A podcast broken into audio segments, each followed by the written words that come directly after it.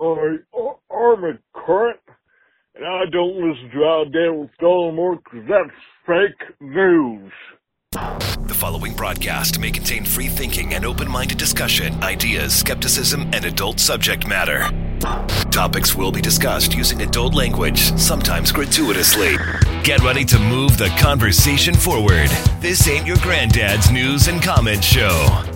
This is I Doubt It with Dollemore.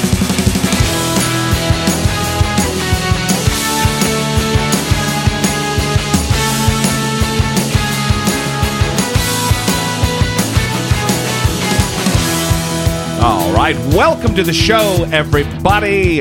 Episode 400 of I Doubt It with Dollemore. I am your host, 400 times, Jesse Dollemore. And seated across from me, the lovely, talented, and scholarly lady who has put up with me for over 400 episodes, including bonus, Brittany Page. 400 episodes. Yeah. It's pretty remarkable. It, it well, listen, I, I mean, there's lots of shows who have done more than 400 episodes, certainly. But when we started this, I think we had a pretty fair understanding that uh, it might have fizzled after like 10 or 12 episodes. Because we didn't know if, whether we'd be good at it. Yeah, that's true. We didn't like do test episodes. No. We bought the shit equipment, some of which we're still using, yeah. and uh, we just did it. Mm-hmm. Gave it a try. and you know uh, very quickly more quickly than i expected we Figured it out. well and we also like people started listening Yeah, that too. so so 400 episodes um it was over four years ago march 11th 2014 was the was the day and uh it's been an awesome experience Yeah. so we're here to announce that this will be our last episode I'm teasing. No, no, no, no. So, what would you say, if anything, have have you, Brittany, learned or what's kind of your takeaway after 400 episodes? Hmm. Um That's a good question. Thank you. I Thank you for that. yeah. Um, Finally, I asked a good question. I think the the biggest thing that's coming to mind for me right now is probably I, I think it's always been difficult for me to decide how much of like my personal life to talk about. And Yeah, there sure. there are some things that we have decided that we aren't going to talk about on the show. Mm-hmm. And that is for privacy concerns, but also for um, safety concerns at times because of the threats Yeah, yeah. from crazy people that you get. Um, And they are many. Right. And and so there are parts of my life that that we don't talk about here, but there are some parts that I have opened up about, um, like my background, um, and Namely, because there might be people out there listening or or watching on the live stream that uh, you were raised in a white supremacist household. right, Yeah. um, and also talking about some of the just general chaos in my childhood home and things like that. Yeah. which are things that I normally don't talk about um, in my life because it's not really relevant. Um, unless something comes up and then it's relevant, then I'll talk about it. But generally, I don't. And I think being on the show has helped me um, with being able to talk about some of that stuff. Sure.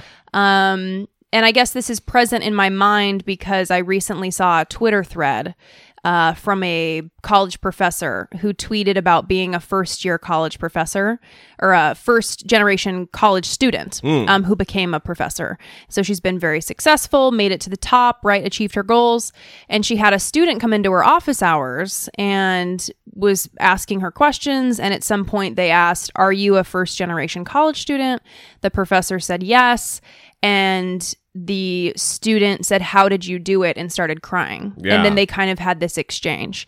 And I've seen a lot of academics reposting this saying that they always struggle with how much of their personal life to share with their students and where that boundary is. Mm-hmm. And I've been thinking a lot lately about how we're all, most of us, are walking around with these life experiences that we feel like we can't talk about, um, whether they be past traumas or just any kind of chaos. but how beneficial it is when you do share those things Yeah, sure. with people. And Why do you think that is?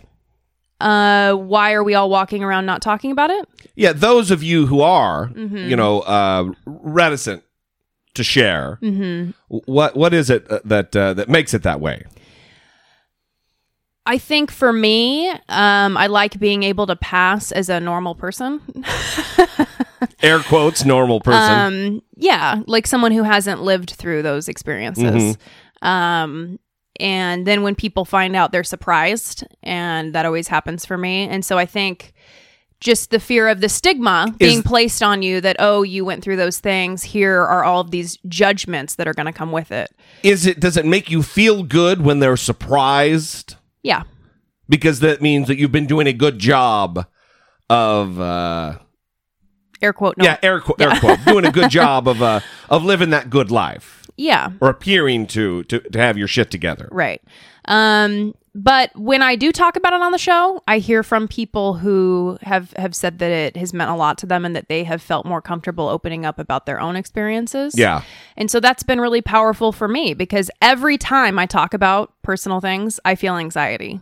Every time. Um, but it makes me feel better when people in the audience reach out and say that it meant something to them that I that I did that.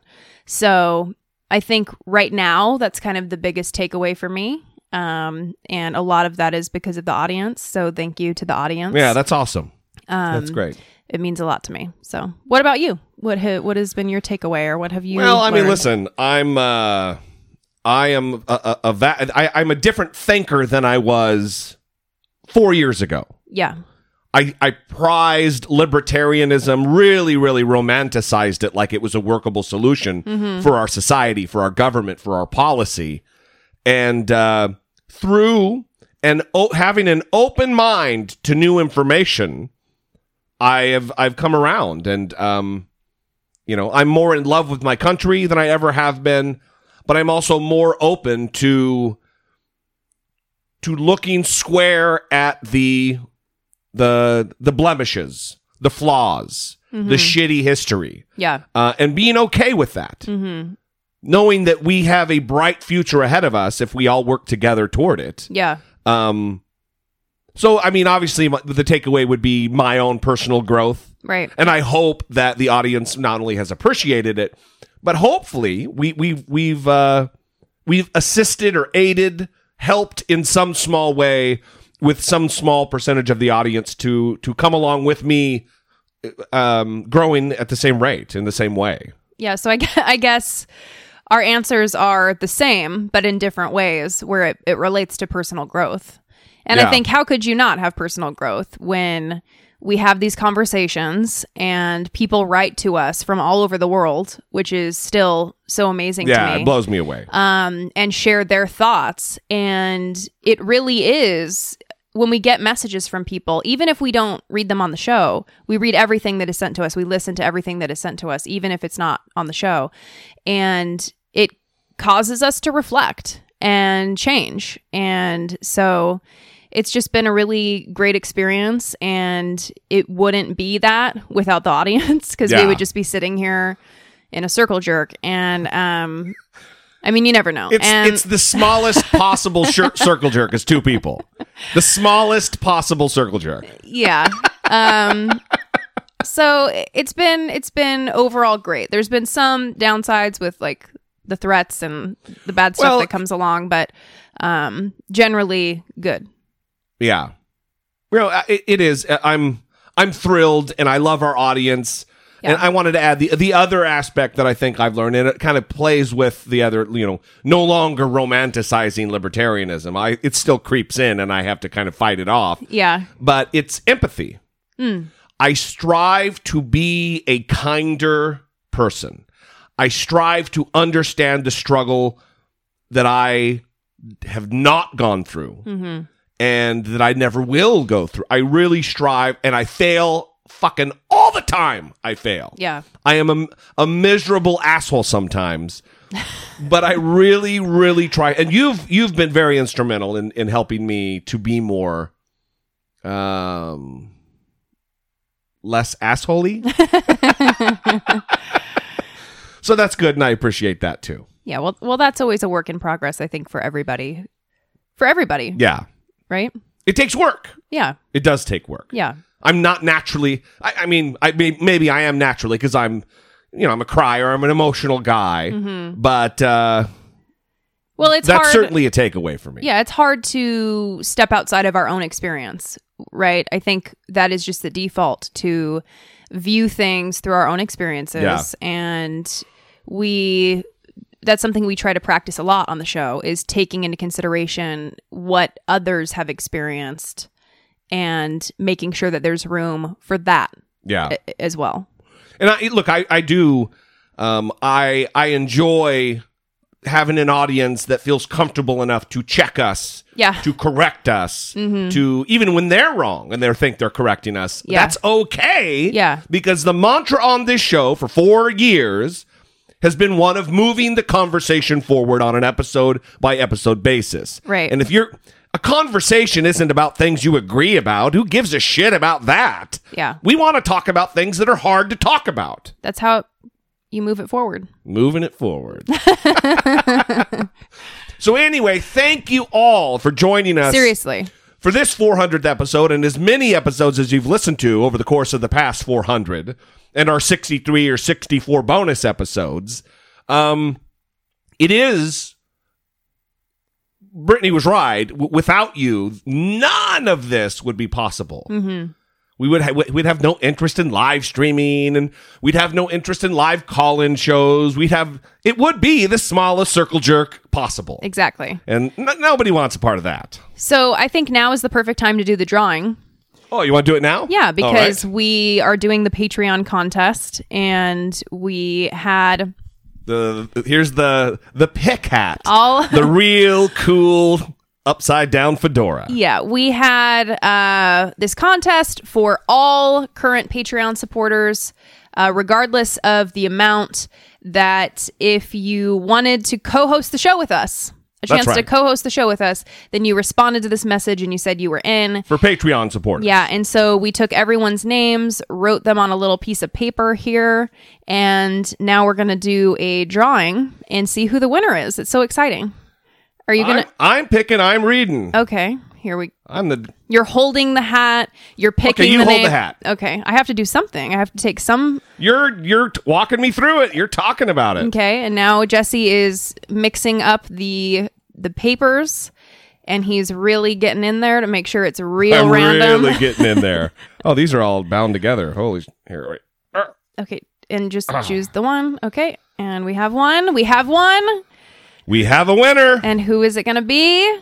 Catherine Walters. Catherine Walters. Catherine Walters. awesome. Well, that's exciting. You're the winner, Catherine. Cool. So uh, get a hold of us. Well, we'll get a hold of you. Why do we got to do all the work? because that's how this works.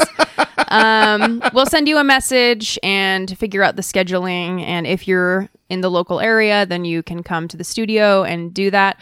Uh, if you're not, we'll do a Skype thing. And also, we want to say this is not the last time we're going to do this. We haven't decided how often we're going to do it, but this is definitely something we're going to do again. So if you are so bummed that you didn't hear your name just now, We'll do it again. we're going to do it again. Yeah. Unless Catherine comes on the show and murders us, and then there's no show. Yeah. That, So, Catherine, please be cool. yeah.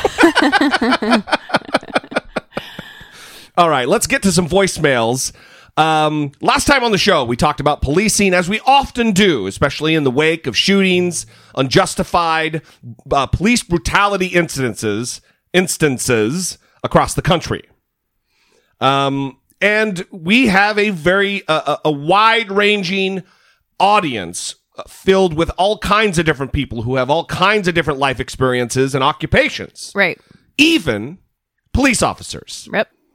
Hey, Jesse, Brittany. It is Robert, aka Ranger Bob from uh, Orange County.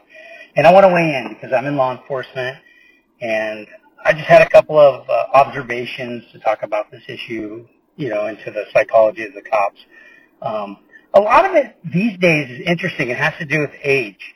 A lot of times the way cops are so scrutinized to get hired, they have to be so squeaky clean we're not hiring people who have any life experience because they're getting people who've done nothing and, you know, they can't really relate to people. Um, we've hired, I know a guy from my academy that, uh, he couldn't understand why people drank and got drunk and hung out because he was 21 and he'd never done it. So that's one part of it. And of course, education. A lot of police departments don't require any education. Fortunately, my department, which is a resource agency, and we do require education, which helps, and we usually get older candidates. Um, and then, of course, the mission, you know, they lose sight of who they're working for or why they're doing the job, you know, and they're, uh, there's this fear that's pervasive that, that, you know, the media puts out and people put out and this institution, you know, you gotta keep yourself safe and you gotta go home at night, which is true, but you can't live your life in fear. And when you're you know, operating in fear, then you're more likely to do harm to somebody else. Um, and then another point of it is expectations. I mean, the first, typically when you pull somebody over or you get in some situation, you have this thing in your mind that, oh, that's the bad guy. This, this guy, you know, he's speeding or ran that red light because he's a dick. But usually it's a soccer mom that's not even paying attention. So it's kind of something completely different than you expected. Um, I've had a knife pulled on me.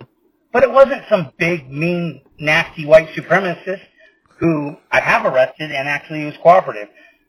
The person who pulled the knife was a short Hispanic lady that was, you know, 200 pounds. That something you just didn't expect, and I didn't want to shoot her, and so I didn't. Um, and, and long story, but and I can tell you about that later. But ultimately, it wasn't what you expected. So you know, things are just not as cut and dry as you would think. And uh, a lot of the, you know, the, the sheriffs around here, they spend a lot of time in the jails with inmates, and police officers deal with bad guys, and they get a, they, they lose empathy. And I can see it in myself. A, a lot of times you lose a lot of empathy for a lot of these homeless people and drug addicts that don't want help. Um, you know, over and over you deal with the same people that, you know, you know they don't want help, even though you've offered opportunities for them. And another point is, you know, a lot of cops just hang out with cops, which I try not to and it's sort of this group mentality of just hanging out with cops, and it is a problem. And also specifically talking about that Starbucks incident, I mean, that's not even usually an arrestable offense, trespassing. If you caught somebody trespassing on somebody's property and they ask them to leave and then you show up on scene and you ask them to leave, unless they're like resisting and they won't leave, why would you arrest these people? It makes no sense. At the most, it'd be a citation. I don't even understand how that ended up being that. So I don't know. It, it's it's interesting. I mean, of course, we're from California. I mean, there's incidents out here, but we definitely have a little better attitude, I would hope. Although some of the, you know, sheriff's deputies that I know are, you know, definitely coming from the jail. They're not very nice to people, and I don't understand that.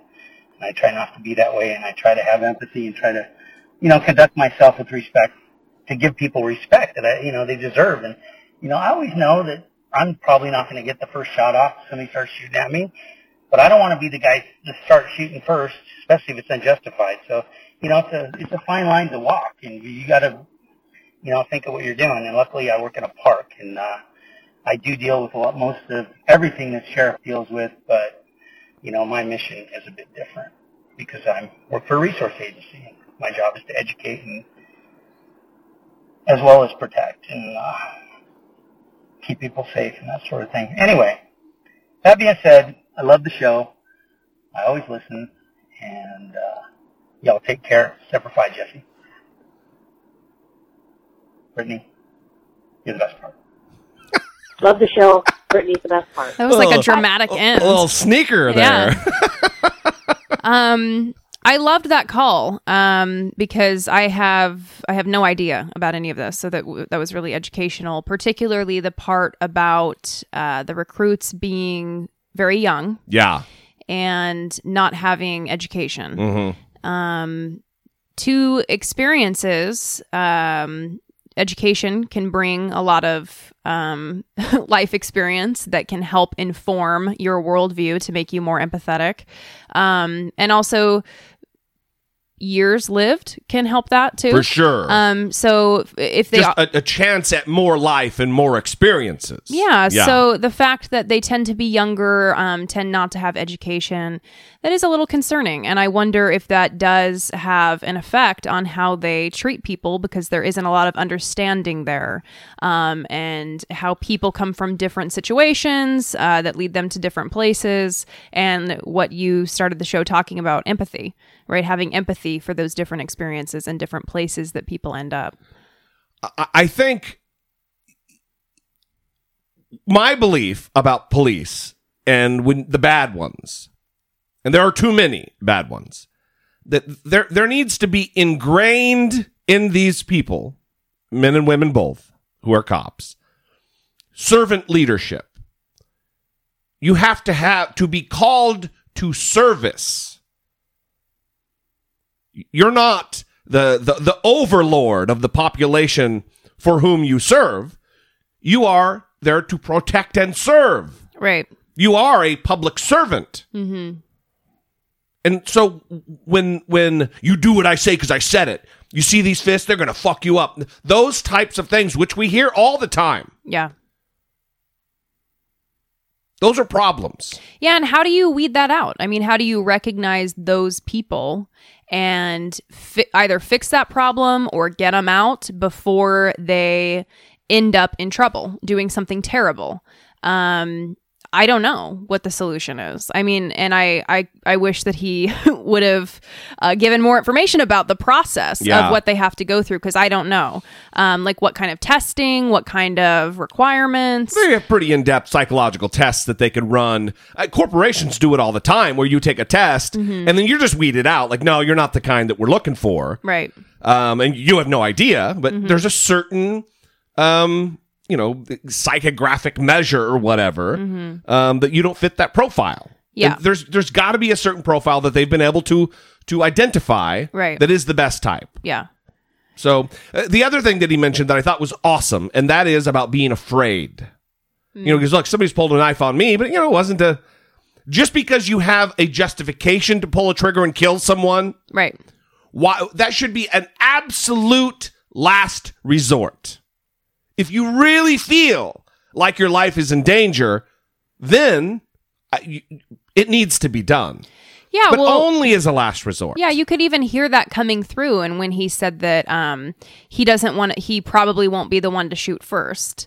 That kind of attitude. That's also his job is not to shoot first, walking around just with a hair trigger, ready to kill everybody. right. But I wonder what is different about his training or his experiences Yeah, that has led heart. him to, yeah, or his heart that has led him to that place because we see so many police officers that apparently don't feel that way. Well, look, listen, I think you have two types of bad cops out there. Well, many more than probably just two types, but two types I'm going to talk about. Mm-hmm. One, one is the cop who is that just prick who tells you, I'm going to blow your fucking head off. You know, Alton Sterling mm-hmm. in that case. Yeah. Who's an angry guy who, who wants to be the boss, who, who's insecure at his most base level. And then you got a guy like Officer Yanez with the Philando Castile case, mm-hmm. uh, who was pissing his pants afraid. Mm-hmm. He Yeah. was so afraid that he just blew him away w- in the face of Philando Castile doing everything he was supposed to do. Mm-hmm. He followed the orders. He let the cop know, hey, look, I, I just want to let you know so you don't find out later and freak out. I have a gun. Right. And I have a permit for it. Give me your permit. Goes to go, oh, oh, oh, I'm going to kill you. Mm-hmm. So there's two types. There's the type that we really don't want on the streets, which is that t- too tough guy. And then someone who's such a, a, a lily liver, such a, a little uh, afraid of everything, afraid of their own shadow, that they're firing off in the in the dark because they're afraid of the dark. Yeah. Big. We listen. Th- these are big questions that need big solutions. Far bigger than us, far bigger than this show, far bigger than the conversation we're having right now. Right. But we would love to know what everybody thinks. Yes. 657 464 7609. Of course, you can always email a voice memo from your smartphone to I doubt it at dollemore.com. we have another voicemail, and this one is uh, it's interesting because we had a conversation similar to this much earlier in the week. Yeah. Um, just you know, personally. Mm-hmm. This is Daria talking about criticizing conservatives. Hey guys, it's Daria from New Hampshire. Um, so I was, I kind of fell behind listening to you guys. I went back and listened to the episodes I missed, and there's just, I kind of had this um, thought. so there's been a lot of conversation about conservatives feeling left out and conservatives feeling like their issues are not mentioned and how they're constantly heckled and how they're constantly, you know, shut down from speaking and expressing their opinions. And normally when I hear this argument, and we all hear it all the time, I just sort of don't listen to it. You know, I just kind of disregard it as whatever. But we've learned from the 2016 election that's a bad idea because those same voters who felt left out, who felt like they were not being listened to, who felt you know, that they were ignored, the majority or whatever, those people, you know, voted for Trump. They felt strongly enough to vote for Trump and they, you know, moved the election and Hillary Clinton was blamed for not listening to those people's concerns about not being listened to and being left out. So that made me wonder about this whole argument about how conservatives are not listened to in the media or how their viewpoint is not expressed or how they're left out of the dialogue. Um, and I don't know how true that is. Um, and, and I'm not like posing a rhetorical question. I actually don't know if that's a true argument. I don't. I want to know what your thoughts are because I don't know if it's legitimate. Like, is that a legitimate argument? Is that a real concern or a real insecurity that the conservative movement should worry about, or is that just like a pretext for them to criticize the media and criticize fake news for and criticize college campuses for being too liberal? I don't know. Um, I'm actually curious if that's something that is that is something that, because if they do feel left out and they do feel like they're being, you know, excluded from politics and from social media, I mean, that's, that, that can't feel great, you know, and I'm sure that's going to be a political impact. So, but yeah, I'm just curious about how true that actual argument is, and if it's something that I should be, you know, even if I'm on the other side, if I should be sympathetic towards it, or if I should just keep disregarding it as, oh, it's just, you know, a pretext for them to bitch about the media. But anyways, um, love you guys. Hope you guys are doing well. And yeah, stay great. Bye.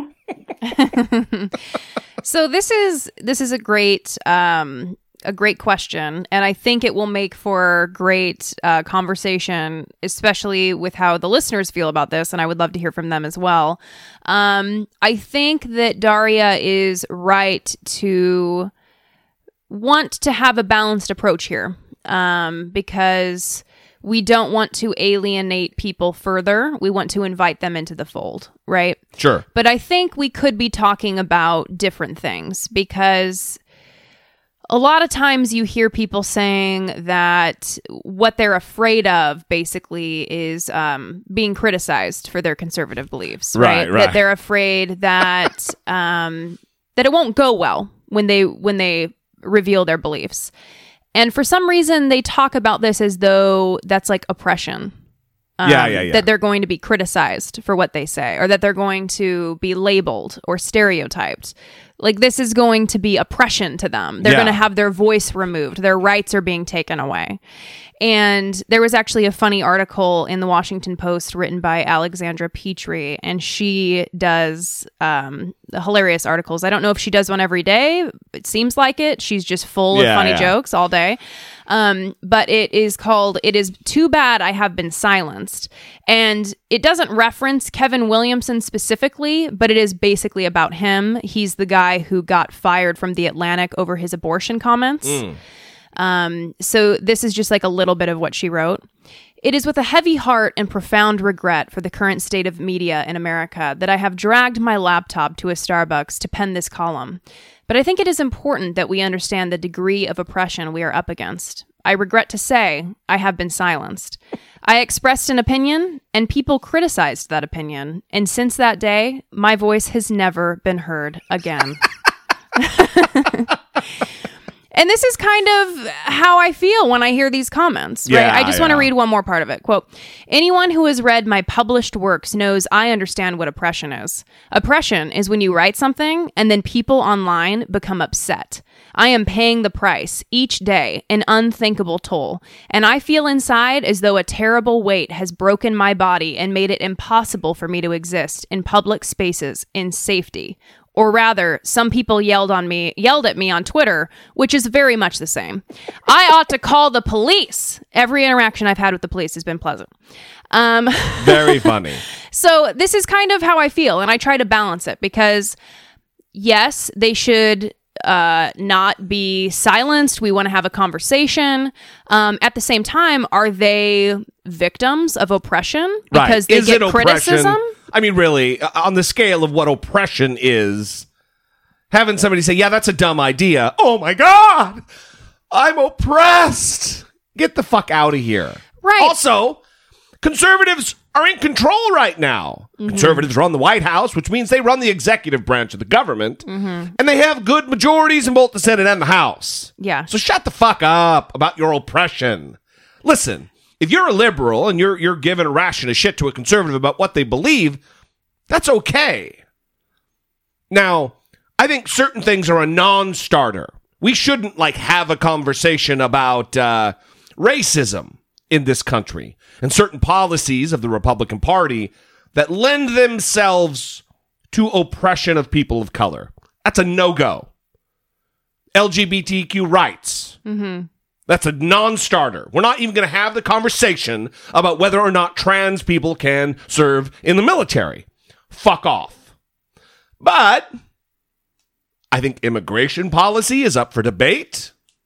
Uh, even taxation. And, you know, there's a lot of things.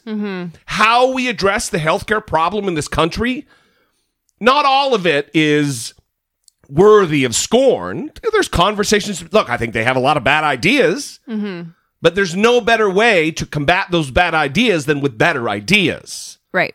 So some things should be um, talked about, addressed, worked through. Yeah. And some things, you know, they need to be shamed about. Yeah.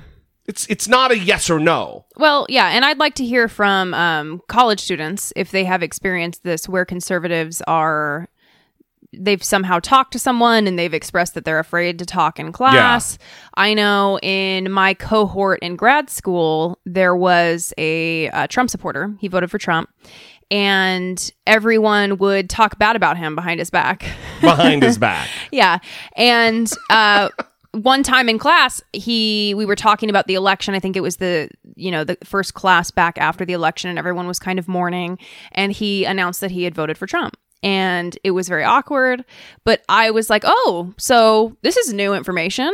You voted for Trump, you know?" And I I kind of opened it up, like let's let's talk about it. Yeah, I want to yeah. have a conversation about it rather than just talk about you behind your back. Um, and Classic Brittany Page right there. I think that a lot of what happens on college campuses is that they talk about you behind your back, probably. yeah, yeah, yeah. But our students, you you know, getting so angry with you expressing a conservative viewpoint that you're fearing for your safety? I don't know, right? Unless you're like Milo or something. but listen, Um, but I, I I just, I don't know how genuine that fear is for conservative students on campus that they really feel like they can't express opinions in class without being, um, like in trouble, right? Yeah, well, w- when give me a moment when the minority just really oppressed the majority. That's not how it works. Yeah.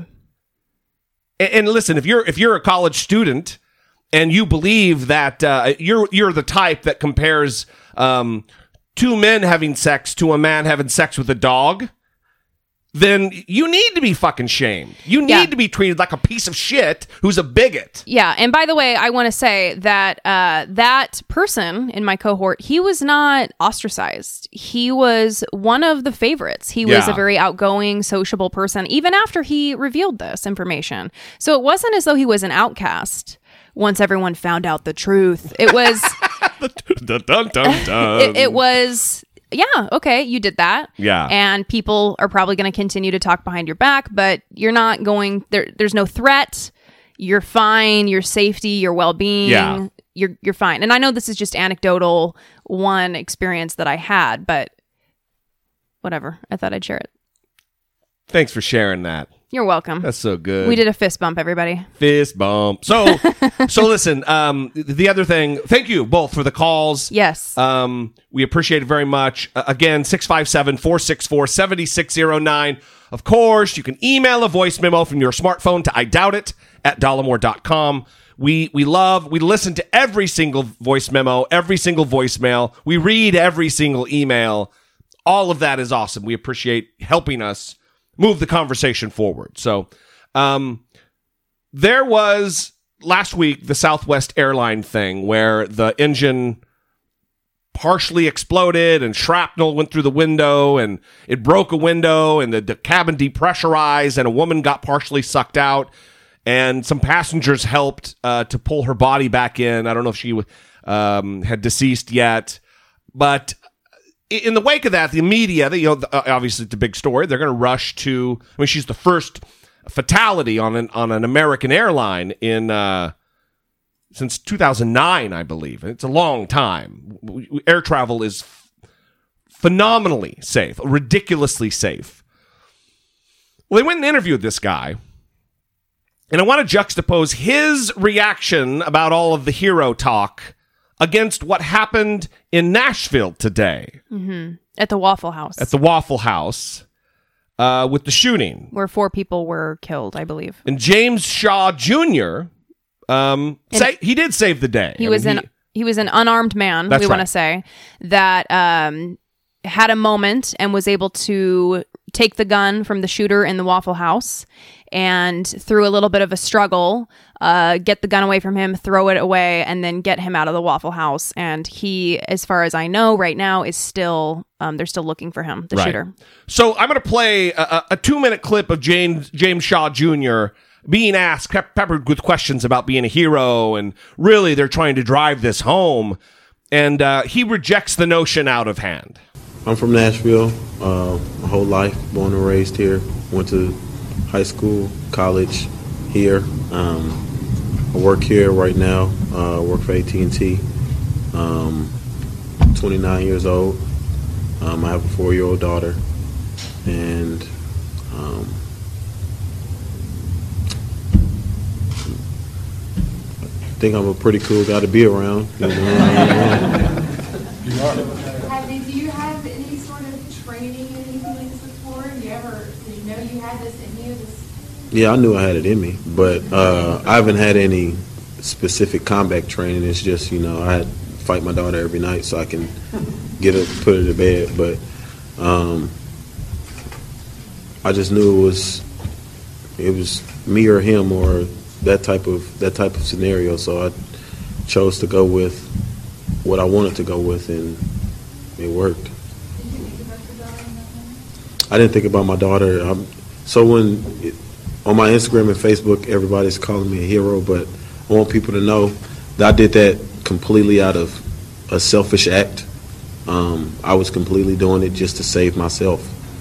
Now, me doing that, I did save other people, but I don't want people to think that I was the Terminator or Superman or anybody like that to just, it was just, I figured if I was going to die, he was going to have to work for it.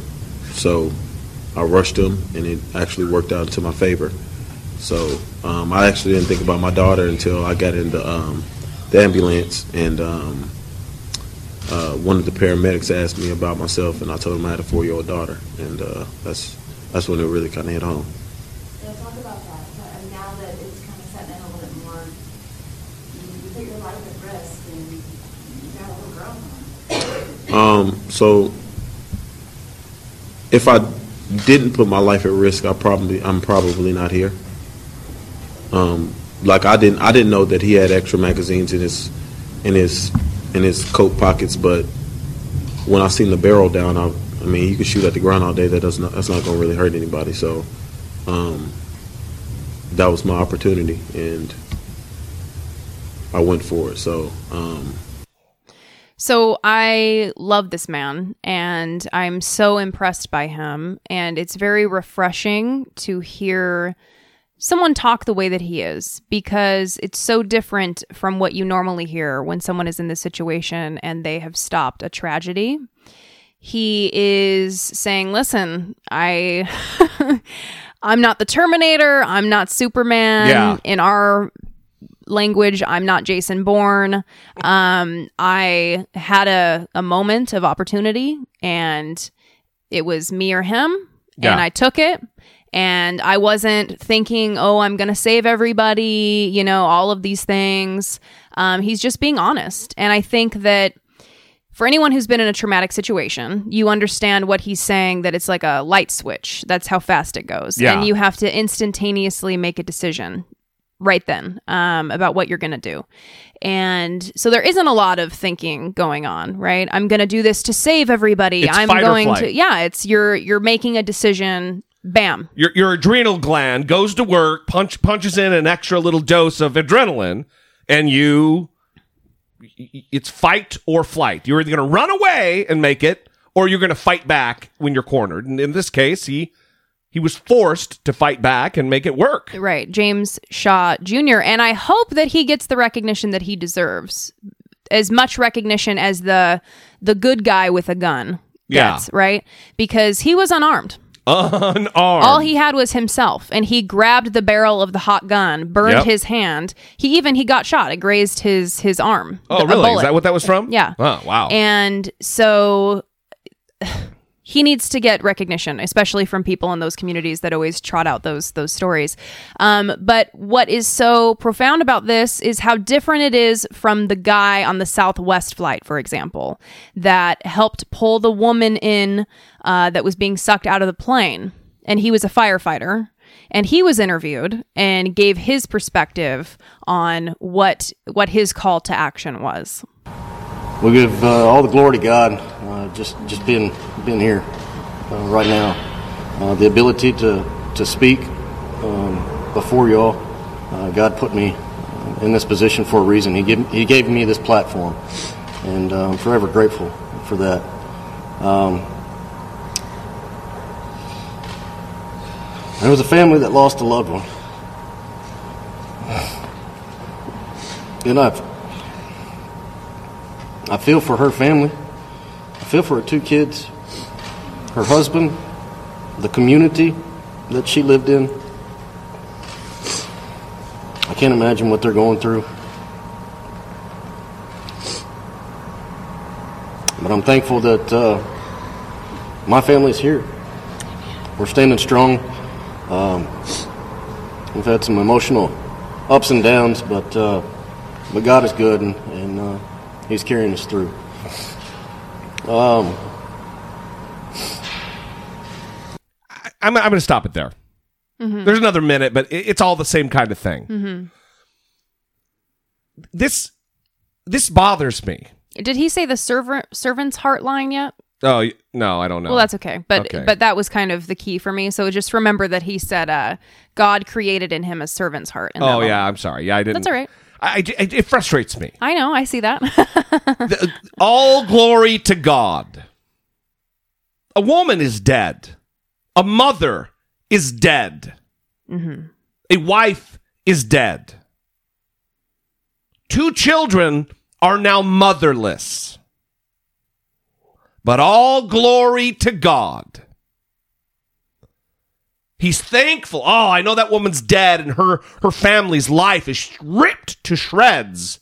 But I'm thankful that he gave me this platform today, y'all. it's a very it's a, Thankful my family is here and not dead like her. it's a very strange reaction to me. And I think that when people hear this, they think, "Oh, he's being so humble." But I don't I don't think that. I think that James Shaw Jr. is being humble when he says, "I didn't think about it. I just act. I I Yeah. just this is what happened." Well, the, the other the other thing is, and I should have let the goddamn clip play, but he he says that well, you know, any of my I, I'm not special. Any of the great, awesome firefighters that I work with, because he was a firefighter, mm-hmm. that any of them would do it because they're great people. Which is like saying, well, I'm a great person, just like all the other great hero firefighters. I mean, maybe I'm just a little bit. Uh, quick to get pissed off about this kind of thing. Mhm. Maybe. It, it could be. I'd like to know what the audience thinks. Yeah. But in the wake of a tragedy like this, when a, when a family is is devastated Mm-hmm. and you're you're on national TV thanking God that you're alive, Mhm. it just seems tasteless, you know? Yeah, and that's why I felt it was so refreshing um, with James Shaw Jr. that he went out there and it was just so genuine. And that's what I mean. Like juxtaposing these two clips, uh, he he just is so humble. Yeah. And um, what he did is still profound. What he did is still amazing. Both both men. Yeah. Yeah. And and and there's just such a difference in the reaction to it and the recognition of their role in what they did. Yeah. Um so Hmm. are you are you still pissed off? Yeah, yeah, of course I'm still pissed off. Glory to God. Listen, glory to God would have been an awesome line had everybody been safe. Yeah. But when someone died, but you got to live, it's not glory to God. It's wow. Why? Why does their family need to be in turmoil? Mm-hmm. But mine, hey, I get to live another day. Praise you, Jesus. Mm-hmm. It, it just, uh, I think it's hurtful. Mm-hmm. Yeah. Um. Anyway, moving on. Support for I Doubt It with Dollemore comes from generous, engaged, intelligent, and good looking listeners like you by way of Patreon. Your support on Patreon for as little as a dollar a month helps keep the show going and move the conversation forward one podcast at a time. If you would like to join the ever-growing family of supporters, please visit patreon.com slash I Doubt It with Dollemore. Harry. Harry. Harry is our latest Patreon supporter. Thank you very much. That is awesome. Yes. Welcome to the to the Patreon family, like we like to say. Yes. Um, listen, uh, we are like Brittany said, we're going to be doing that contest in another, for sure, another couple, maybe three months. So Mhm. you want to get out, get on board, help support the show, help produce the show. Patreon's the way to do it. You can also support the show through what? What? Nothing. Oh. Uh, you can also support the show through Amazon, dollemore.com slash Amazon. Make a purchase there. That would be fantastic. Every little bit goes a long way towards supporting the show. And if you're going to spend your money anyway at Amazon, why not help support your favorite show filled with mm, mm, news News. and ridiculous, ridiculous comment? Uh, Catherine, you are the winner. Thank you again. so much. We're very excited. That is awesome. And uh moving on again.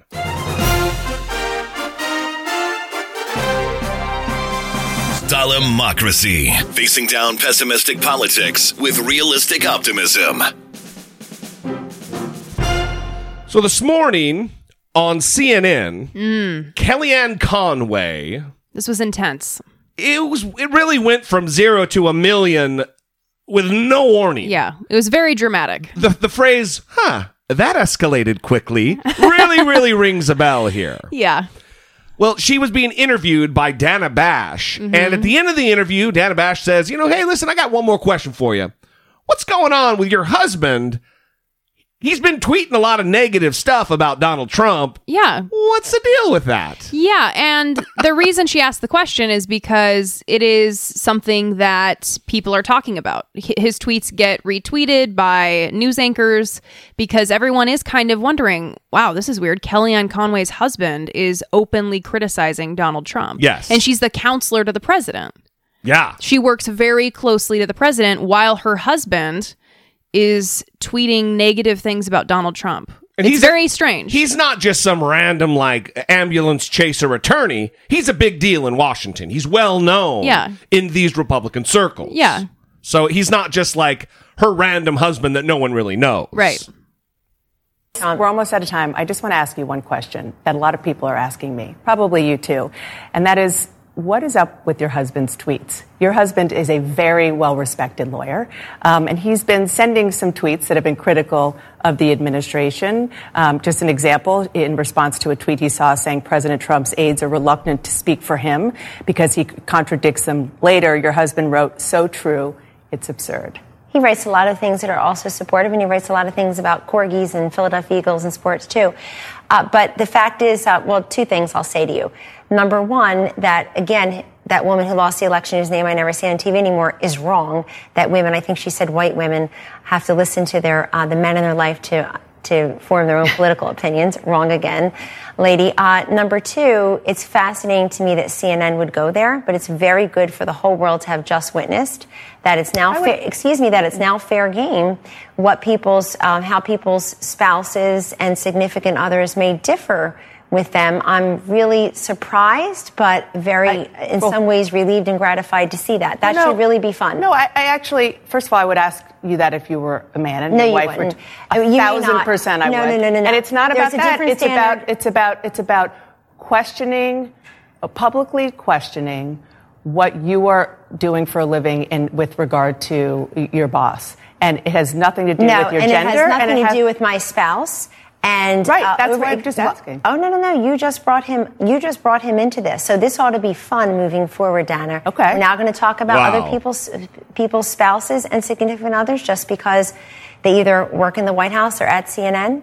Are we going to do that? Because you just, no, you just went there. Yes, yes. CNN just went there. Look, differences of opinions. I'm not, by, this is, by the way, excuse me, this, by isn't, definition, this isn't critical. I'm just asking Oh, of course about. it was. It was meant to harass and embarrass, but let me just tell you something. Absolutely not. Let me just tell you something. By definition, spouses have a difference of opinion I when adultery is agree more. happening.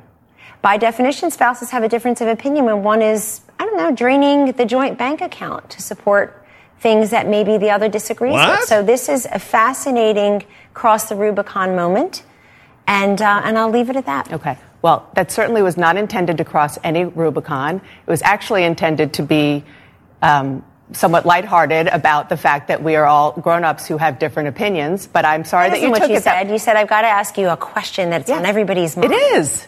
It is. Um, It is. I'm sure you. I'm sure you hear it too. It is, and it is hard to have to have two uh, adults in in a situation like this. But it is unusual. Sorry, for, what does that mean? It is unusual. I'm sorry, for- it's hard for whom? I'm sorry, It- back it up. it- it It's is hard- for it is whom? hard- Who are okay. the two adults? My Uh-oh. husband and My husband. My point now is you're that- talking about my marriage again? I'm not talking about your marriage. I'm You just said Kellyanne. husband. Kellyanne. Here was my whole point. In It's hard for him. Is that you are a professional working for the president of the United States, and your husband is a very well-respected lawyer.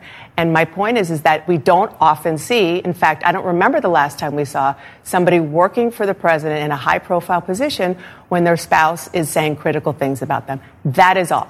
Uh, that is all. Well, that A is not true. Um, there are other family members who's, of people who work at the White House who certainly don't uh, support the president privately and publicly. But I will tell you this, uh, and there are people who have been in his administration who you know, worked for Democrats or gave money to Democrats. But all that aside, that really is meant to divert attention from, again, the big issues that America cares about.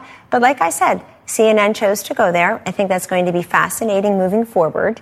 And don't deny that when you just said it must be difficult. I do want you to clarify, though, for the whole worldwide audience, and in fact for me, since you raised me, mm-hmm. it's, quote, difficult for whom to have two adults? No, what? no, my, my point only is that difficult for my children who No. are probably watching you right now because it's not hard for Well, them. I didn't send They've already seen a double standard for their mother for two years. It is not about gender. network. I don't want to have this conversation. You know tough. that I don't believe no, no, that I it's didn't about say, gender. No, no, it's not about gender. Hold on. It's not about gender. There's been a different standard for me than there have been for other people. And we bite our tongue plenty because I work for the people of this Yeah. country, United States government, Yeah. the presidency, and the president of the United States. So there's plenty that I don't say. There's plenty that I don't tweet. Absolutely. One I'll day just, I will I'll just have give my you. say. I'll just give you just because And you because be you went back here. because you went there. You were always invited back here. Um, because you went there. I'll just give an example because you asked. Andrew McCabe. The president went after Andrew McCabe for something that his wife did, ran as a Democrat, and that had nothing to do with the No, president. no, So- no, no, no. The president knew something early that everybody else is now finding out. The president has excellent instincts, and he knew. But he didn't Jim say Comey that. And He talked McCabe- about his wife. Uh, you don't know that he didn't say that. Oh. Yeah, he knew that Andrew McCabe could not be trusted. And look what happened just this week. Andrew McCabe, it's admitted now that he lied four times, at least three under oath, Dana. Criminal referral just this week because he lied about leaking to the media. This is the number two at the FBI. This Uh, anyway, and then they kind of go off the, the rails there on the McCabe thing. Mm-hmm. But what in the hell happened there? Yeah, I think the part that really sticks out for me is the weird, like, threatening comment that Kellyanne Conway made. It was meant to harass and embarrass, but let me just tell you something. Absolutely not. Let me just tell you something. By definition, spouses have a difference of opinion I when adultery is agree more. happening. By definition, spouses have a difference of opinion when one is, I don't know, draining the joint bank account to support things that maybe the other disagrees with. What cryptic bullshit is that? And Dana talked over her there, so I don't know if you heard the first part, but she said, by definition, spouses have a difference of opinion when adultery is happening. Yes. And then went on to talk about joint bank accounts Draining and one a joint- person draining. Right. What is she talking about? And the weird thing is, is that Dana didn't say, what the hell are you talking about? Was it about because Dana Bash's ex husband is John King, who's on CNN, Right. The white haired guy. yeah. Um, was that like a dig at face to face with Dana Bash? Or the problem is, is that no one's writing about this. Yes. It's the most cryptic, bizarre, goddamn thing of the interview, Right. And no one's writing about it. What does that particular moment mean? Yeah, I have no idea. Because that is threatening bullshit right there. Yes. This is gonna be fun, she says. I know. It's this is gonna be fascinating going forward. Escalating. Are you talking about my kids? Are you talking about my kids? Uh no, you crazy freak. No one said anything about your kids. Quit being a maniac and calm down. Dana Bash should have had the wherewithal to treat her like Jake Tapper treated Stephen Miller that time. Mhm. Stephen, calm down. no, exactly. Because I, I think she was probably caught off guard by her reaction um, Yeah. a little bit and trying to reassure her that she didn't mean to offend her, um, but probably just trying to be too nice in Yeah, the situation. for sure. But yeah, I mean this this is a relevant question and we've had this conversation. Is this something that she should have been asked? And I mean if if Kellyanne Conway wasn't who she is, then probably not, right? It's not a big Yeah. deal to ask someone about their spouse because what does it matter? They're not their spouse. They don't have the opinions that their spouse has. They're not responsible for what their spouse is tweeting, you know. Uh, but Kellyanne Conway is the counselor to the president. She is representing him on Yeah. CNN. She's representing his positions, what he thinks on things. She's speaking on behalf of the president. Right. While her husband, who is prominent on Yes. Twitter and elsewhere in his profession, is tweeting negative things about him. Yeah. In addition to corgis, apparently. Um, Well, the, the other thing is, is that Do- Kellyanne Conway works for a dick, works for Donald Trump, who tweets things about Ted Cruz's wife, Yeah. unflattering pictures of her, right? Who who who brings the mistresses and accusers of Bill Clinton to a debate with Hillary Clinton. Right. He's chief among the guilty if this is a bad thing to do. Well, so is Kellyanne Conway, though. She did the same thing, attacking attacking Hillary Clinton based on Bill Clinton's uh, shitty behavior. Right. She feels that she can do this because any kind of criticism that anyone from this administration makes of the media will be supported by that base. Yeah. And so they can go out and say, Can you believe what she asked Kellyanne Conway? Look at fake news CNN, blah, blah, blah. And everyone will just eat it up. Yeah, well, they'll act like, "Oh yeah, that was way out of line." Uh, was it? Yeah. Because it didn't seem way out of line. It seemed pretty in line. Yeah. So say so. hopefully, in the in the days coming forward, we will have some answers about exactly what the fuck she was talking about because that is, uh, Well, I know. Is she going to roll out some campaign against Dana Bash now? I I don't know. this is going to be fun. what? She's a real ominous figure. Yeah. What are you talking about? So the other thing that happened this week is the Comey memos were released by the Justice Department, by the FBI, at the behest of the Republicans in Congress. I don't know what they thought was going to happen, that they, they were going to reveal some awesome treasure trove of bad, damaging information uh, against James Comey that's going to make Donald Trump look like he he's in a good light. Well, that is not what happened. In fact, one of the things that I don't think is getting enough press, uh, it's getting some because the clip I'm getting ready to play is uh, Anderson Cooper. But Donald Trump was emphatic with James Comey that he didn't even stay the night in Moscow in 2013. So there's no way he could have had the pee pee time with the hookers in, in, in, in the in the, the Ritz Carlton or whatever. It's just impossible, everybody. Yeah. So uh, Anderson Cooper lays out here very well the facts that it, it- he absolutely 100% did and that Donald Trump is no surprise a sickening liar who now I'm editorializing likely a little uh, little uh, little P tape. Allegedly? Oh yeah, let me uh Do you have an allegedly drop? I do. Allegedly. There we go. Allegedly. Mm. Allegedly. So let's uh then we get back to the board. See what you do? you try to make the show better, and then I look like an, an asshole. And then I throw everything off. More now on the newly released Comey memos. In two of the memos, President Trump pushes back on claims that he could have been compromised by Russian prostitutes, as alleged in the infamous Steele dossier when he visited Moscow for the Miss Universe pageant in November of 2013. According to Comey's notes, the topic came up during a private White House dinner just a week after President Trump was sworn into office. Comey writes that the president insisted the claim by Steele was a total fabrication. Comey also says the president told him that he had, quote, spoken to people who had been on the Miss Universe trip with him and they had reminded him that he didn't stay overnight in Russia for that. He said he arrived in the morning, did events, then showered and dressed for the pageant at the hotel, didn't say uh, the name of the hotel, and left for the pageant. Afterwards, he returned only to get his things because they departed for New York by plane that same night. Now, according to Comey, the president repeated that claim a little uh, more than a week later. Comey writes, he then explained, as he did at our dinner, that he hadn't stayed overnight in Russia during the Miss Universe trip. Keep it honest, there is evidence the president spent at least one night in Moscow. We found social media postings, other photos, and a video from different events in Moscow that prove it, actually. There's also testimony at Capitol Hill from Mr. Trump's former bodyguard that contradicts the president's claim. I just want to show you the timeline. Trump arrived in Moscow on November 8, 2013, according to a book written by journalists Michael Isikoff and David Corn about Trump's dealings in Russia. Here's a Facebook posting from that day that uh, that's uh, Mr. Trump at the Nobu Moscow sushi restaurant posing with Russian Azerbaijani pop star Emin, the, uh, the son of the pageant's host. Seems he did stay the night because the very next day, Saturday, November 9th, Mr. Trump went on Twitter and wrote, I'm in Moscow for Miss Universe tonight. Picking a winner is very hard. They are all winners. Total sellout of arena. Big night in Russia. Less than an hour later, he added, I was just given a great tour of Moscow. Fantastic, hardworking people. City is really energized. The world will be watching tonight.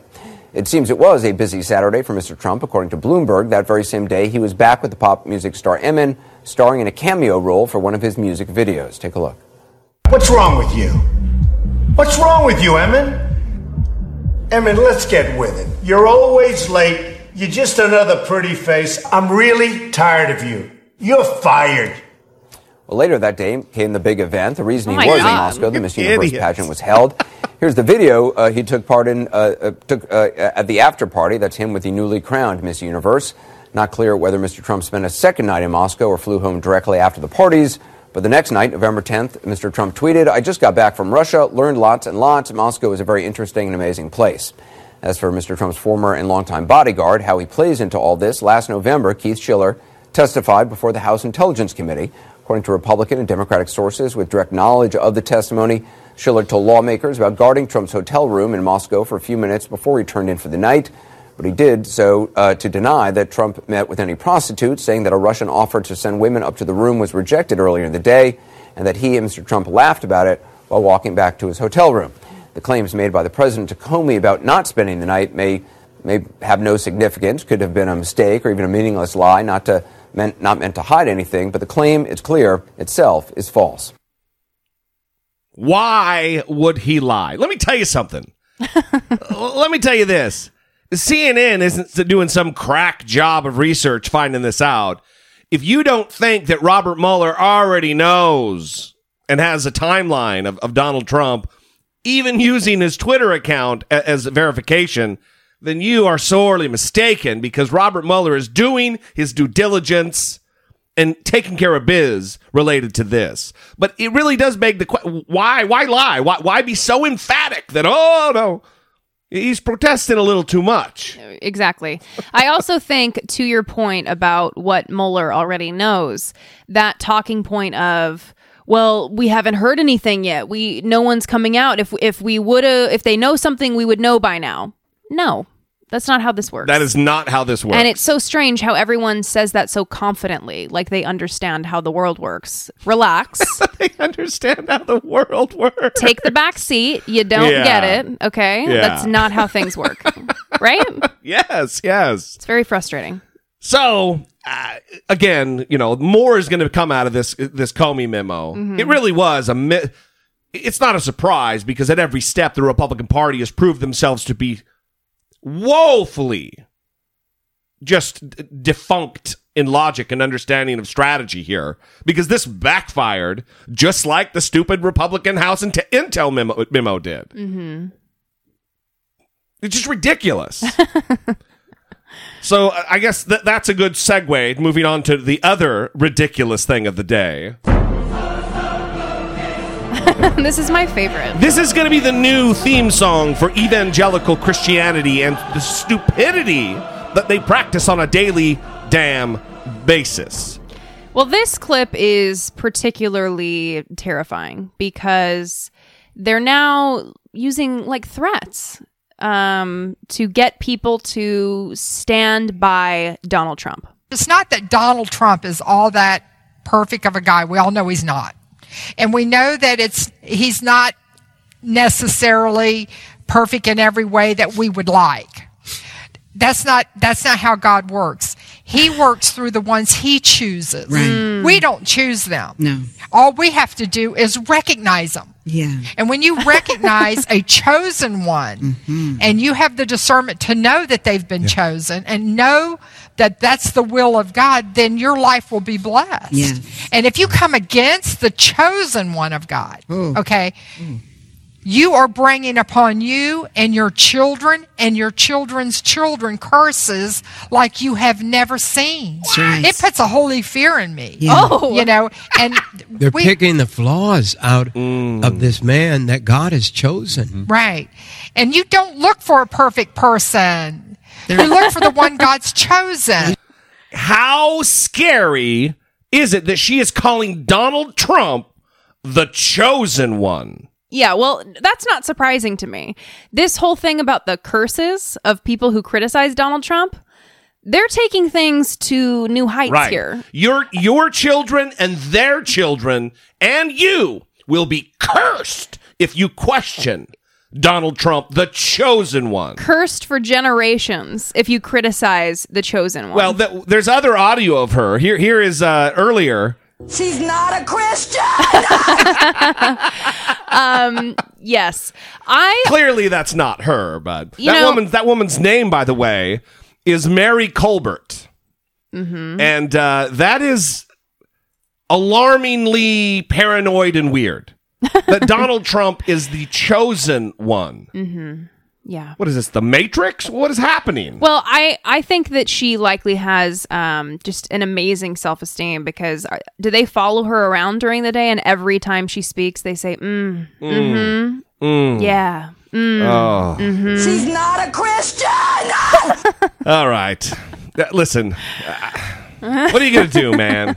These evangelical Christian. Listen, I, I, when I shit on evangelicals, I, it's not just randomly shitting on Christians or or generally shitting on Christians.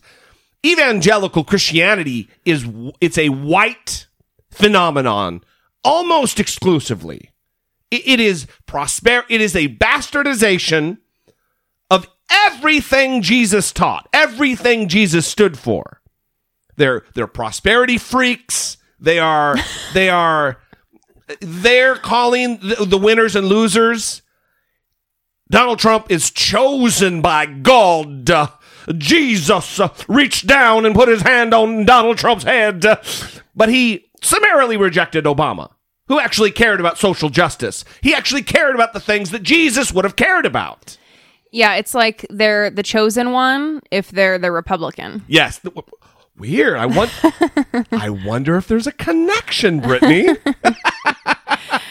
oh no, I'm I'm sure there's some segment we can dig up where she was doing the exact same thing about Barack Obama, Yeah. President Obama. If you criticize President Obama, you will be cursed for And generations so will your to come. children, and so will their children. It's going to be real bad.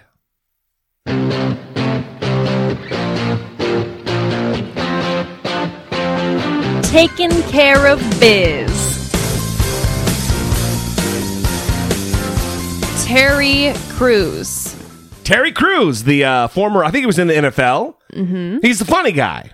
He was in he was in Idiocracy. Yeah. He was President Macho Camacho or whatever. Yeah, I think he's on Brooklyn Nine Nine. Oh yeah, yeah, that's right. He's on Brooklyn Nine Nine. Um, so he came out during the Me Too movement and revealed that he had been um, sexually assaulted and By a dude at an after party. yeah, and he has continued to kind of be um, a force, this very masculine, muscly man who can speak openly about his own experiences, but also he has started speaking about the problems within masculinity and how uh, it can impact women. You know, people have to understand that masculinity can be a cult. And when I say cult, it's, it's no different than David Koresh, it's no different than Jim Jones. It's you are, you, it's funny because when you, you, don't even hear, eh, you know what, the best way to uh, example is, is slavery. Is when slaves were, were, were yelling about, oh my God, I'm being beaten, I'm being hurt. The master would look at like, I don't understand what you're saying. You don't, you know, it- it's almost like there's this disconnect. Like they won't see pain. There's a lack of empathy. And this is what happens with men and women. Men who are in this cult, you can say as a woman, they talk, but a guy is not looking at you as even all the way human. And this is what you have to understand. It's, there's a humanity issue here. You're like, why don't you hear me? Why don't you see my feelings? And they're like, but you're not all the way human. You're here for me. You're here for my deal. And this is, it's real. I, I got a perfect example. Now, first of all, I, I have to tell you, I am guilty. I am guilty. I believe simply because I was a man that I was more valuable than my wife and the other women in my life. This is something that, you know, men have been sold a bill of goods for a long, long time. It's, let me tell you, when I was in football, I remember the one thing the guys would do is go to the strip club. And the guys go to the strip club, and you sit there, and here's the woman, and the whole thing. And once she starts talking about she has kids, or she, if she starts talking about anything in her life, it's like, stop, stop, stop. Because you're, because you're becoming a human before my eyes. I don't want you to be a human. I want you to be an object. I want you to be something pretty to look at. But as you talk, you're making things too real for me. So scary.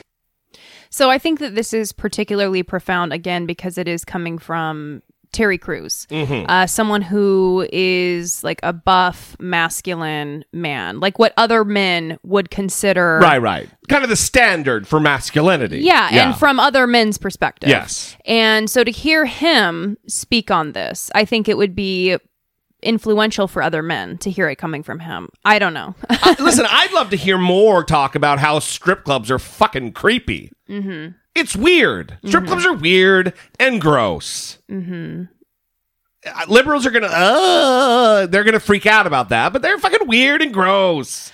That's gross. Well, anyway, well, and I I liked hearing him talk about that because he he said that they were going there and they just wanted to see these women as objects and treat them as objects. And as soon as they started trying to paint themselves as anything other than an object, Yeah. there was no interest there. And so I think that is a good conversation for men to begin to have with other Yeah. men. Yeah. Um, but I I just think it's it's powerful coming from him, but it re- I think it demonstrates that it's it is difficult for women across all many different disciplines, not just exotic dancing. Mhm. You know what I mean? In in in the corporate world, in academia, it is a, it is a struggle that masculinity gets um, prioritized. Right. I think. Yeah. And I actually came across this uh, tweet. It is a screenshot from a handbook for teacher assistants um, for the University of Maryland Department of Computer Science. And this is a screenshot from the handbook that they give to teaching assistants to basically give them advice about how to do their job. They're gonna fuck this up, aren't they? And there is a section here for female TAs specifically. Okay. And this is what it says. oh no! Your students may experience some difficulty accepting you fully in a scientific field, which they may, for whatever reasons, associate with male activity. Male students, especially, but not exclusively, may try to challenge your authority, trip you up, or, more subtly, try to compromise your status by flippancy or suggestive remarks. Friendly, but firm and repeated assertion of your competence and authority to direct their study of computer science, asserted through deed and attitude as well as through word, will probably take care of the situation. Such challenging behavior should fall off rapidly. That such assertion should even be necessary is admittedly annoying, but be patient. Seriously, making a million excuses for the dicks, the male assholes who are going to be challenging this person who is in a position of authority. Mm-hmm. But oh, you gotta be really nice to them. Mm-hmm. These fellas just don't get it. But if you be really sweet, because let me tell you something, they're not writing this to to men TAs. Hey, Mhm. listen, Mm-hmm. if your fellow bros, if they don't respect your authority, you better just be very respectful. Mm-hmm. Just a gentle correction. You don't want to come across as bossy. Mm-hmm. They're not going to do that. Yeah. Well, they so maybe University of Maryland should be asshole of today. They do have a message for male TAs, and it involves uh, female students that may try to capitalize on the male female dynamic to their own advantage. Are you fucking kidding me? No. Most of these attempts are fairly transparent unless you are particularly susceptible to flirtatious or provocative behavior. Lest you be too flattered, it's very likely that it is the lure of your position, or even more callously, a grade that they're after, not you.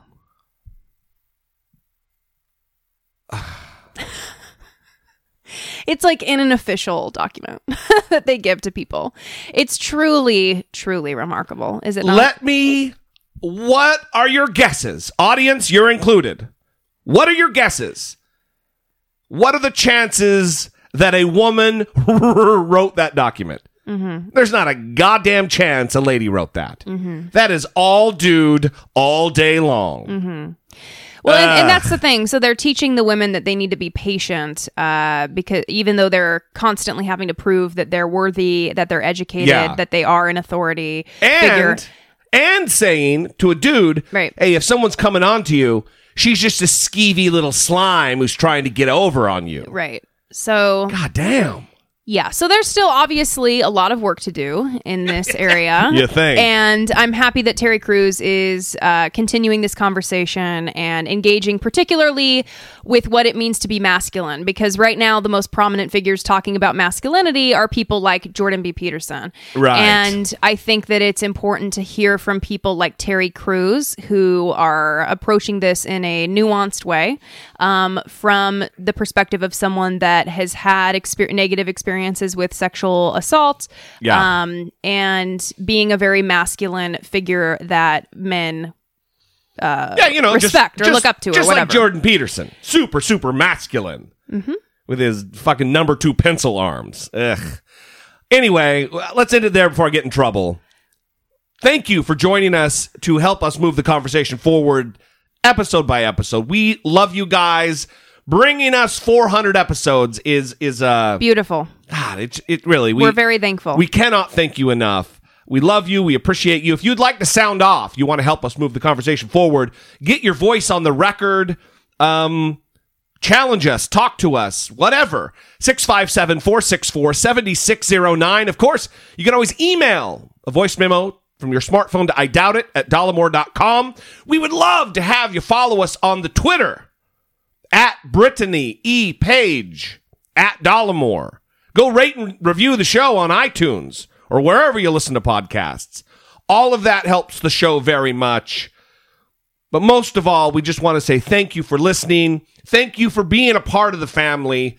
And uh, we'll see you next time. Yes. For Brittany Page, I am Jesse Dollemore, and this has been I Doubt It. Less assholey.